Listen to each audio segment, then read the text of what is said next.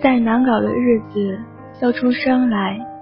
大鹏，第四章，关于屌丝男士的十个问题。一，为什么要拍屌丝男士？二零一二年六月的某一天，我在微博上看到一段很短的视频，女主角问自己的父亲。我给您买的 iPad 用着还顺手吗？父亲说，挺好用的啊。一边说，一边拿 iPad 当菜板给切菜，给我乐坏了。顺着评论才知道，这个系列叫《屌丝女士》，是德国的喜剧，就赶紧搜出来，把全部的八集都看了。看完以后，心情有些复杂。首先是震撼。我从来没有见过这样的表演形式。一个人在一部剧集里演很多的角色，没有主线故事，完全是一个又一个的碎片叠加起来。这样也可以。其次是反思，那几天屌丝女士的其他片段在微博上转发量都很高，我有些自责。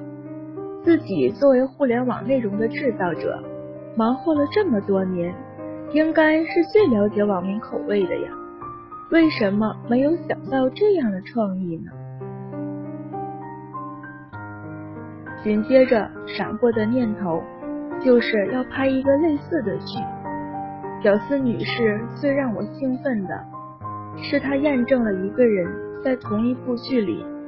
扮演不同的角色是可以被接受的，这解决了我的一个死苦恼。我师傅曾经说：“你扮演谁都挺像，就是不像你自己，因为你长得太普通了，不好看也不难看，所以观众很难记住这样一张没有什么特点的脸。”反倒是你扮演成其他角色更容易发挥。我在大鹏嘚不嘚里总是扮演一个脸盆帮的帮主，扎个小辫子，戴个墨镜，说一口港普，很受欢迎。经常有网友留言问我那个演员是谁，他们竟然认不出那是我，我很郁闷。看了《屌丝女士》之后，我找到了解决的办法。反正可以演很多人，所以我上一秒还是办公室的白领，下一秒就是算命的老头，观众们也不会觉得突兀。我长得没有特点，这个特点在这里反倒成了最大的特点。有了这个想法以后，我开始说服公司。搜狐视频有自己的网络剧部门，投资了《钱多多嫁人记》《疯狂办公室》《猫人女王》等几部网络剧。负责人买了一本网络小说的版权，一直想找我去演。我说：“咱们不妨一起办个类似《屌丝女士》的东西吧，挺讨巧的。因为《屌丝女士》已经证明了这种模式能火。”我来写剧本和演出，你来搭拍摄团队，投入不需要太多。负责人想了想说：“我们还是继续聊那本网络小说吧。”我又找到搜狐视频自制节目的负责人王浩，他倒是很支持我的想法，觉得大鹏多不多节目在稳步提升的同时。可以尝试一些创新，他说就当成节目的繁生品操作，由大鹏嘚不多班底自己来做好了。王浩帮我去公司申请了一些资金，我们开始筹备起来。屌丝男士这个名字是我提出来的，完全是一种不自信的表现，想要借屌丝女士的光，我觉得。一定会有人因为看到屌丝女士而去搜索有没有一个男生的版本，所以如果当时屌丝女士被翻译成疯狂女士，我们会叫疯狂男士；被翻译成无聊女士，我们会叫无聊男士；被翻译成倒霉女士，我们也会叫倒霉男士的。事实上，屌丝女士德文篇直译过来应该叫炸弹妞，我们本来应该叫炸弹男的。只是因为当时“屌丝”这个词比较流行，网上的字幕组就这么用了。后来冯小刚曾经写过一篇微博，说称自己是草根是自嘲，称自己是屌丝那是自贱，一个是弱势群体，一个是脑残群体。他对于屌丝有自己的解读，他的解读引发网上的大讨论。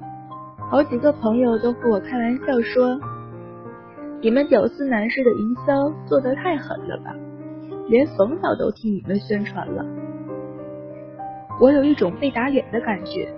我甚至觉得冯导说的很有道理，用“屌丝男士”这个名字，就是想要和屌丝女士打仗，并不是真的觉得合适。但是既然选择了这个名字，就不能也跟着别人一起否定。我希望通过“屌丝男士”可以改变大家对这个词的偏见，让这个词更加形象化。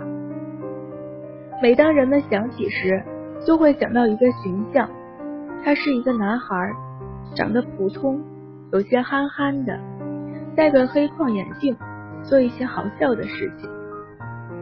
除了把名字定为“屌丝男士”。我还提出一个想法，也是因为不自信，在屌丝女士里，所有的配角演员都是固定的，他们和女主角一样，不停的变换着角色。我觉得如果自己拍的话，其他演员一定不能是固定的，一定要找不同的明星来客串。屌丝女士的女主角在德国已经是大明星了，我和她不一样。不会有人因为我来看这部戏，必须得有真正的明星才行。还需要解决的一个问题是剧本，屌丝男士每一季都需要一百五十个左右的桥段，对数量和质量的要求都很高，只靠大鹏嘚不嘚团队是没有办法完成的。我最先想到的是微博上的段子手们，我们现在经常说的很多笑话和流行语都是他们写的。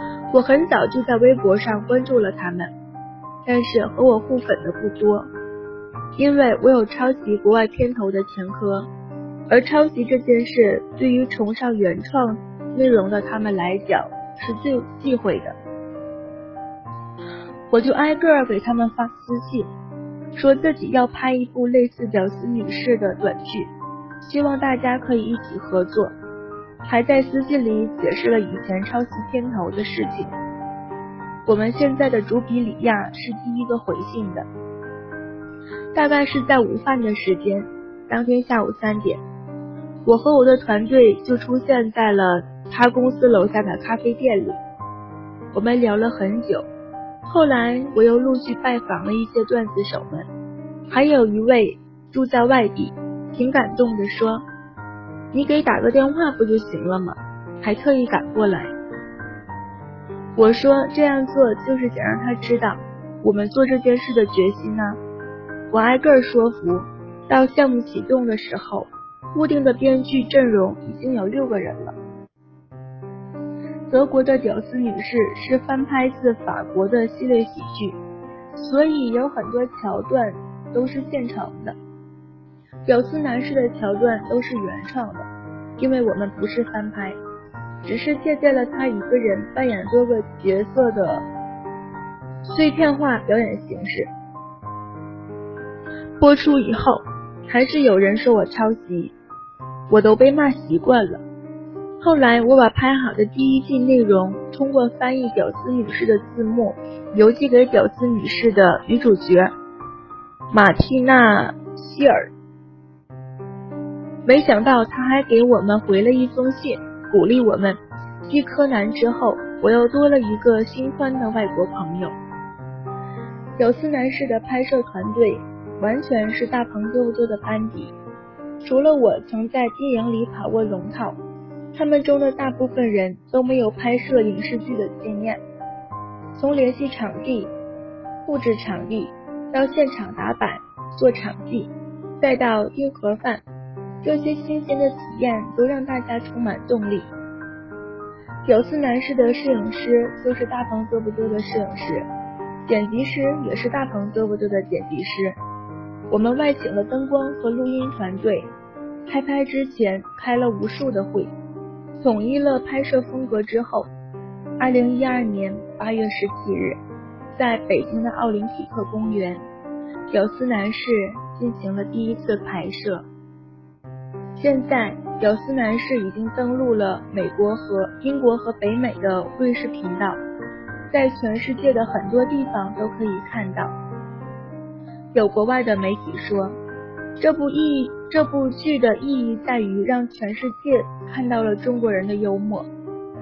我不太喜欢扣帽子，才没有那么伟大呢。为什么要拍屌丝男士？还不是自己想红嘛。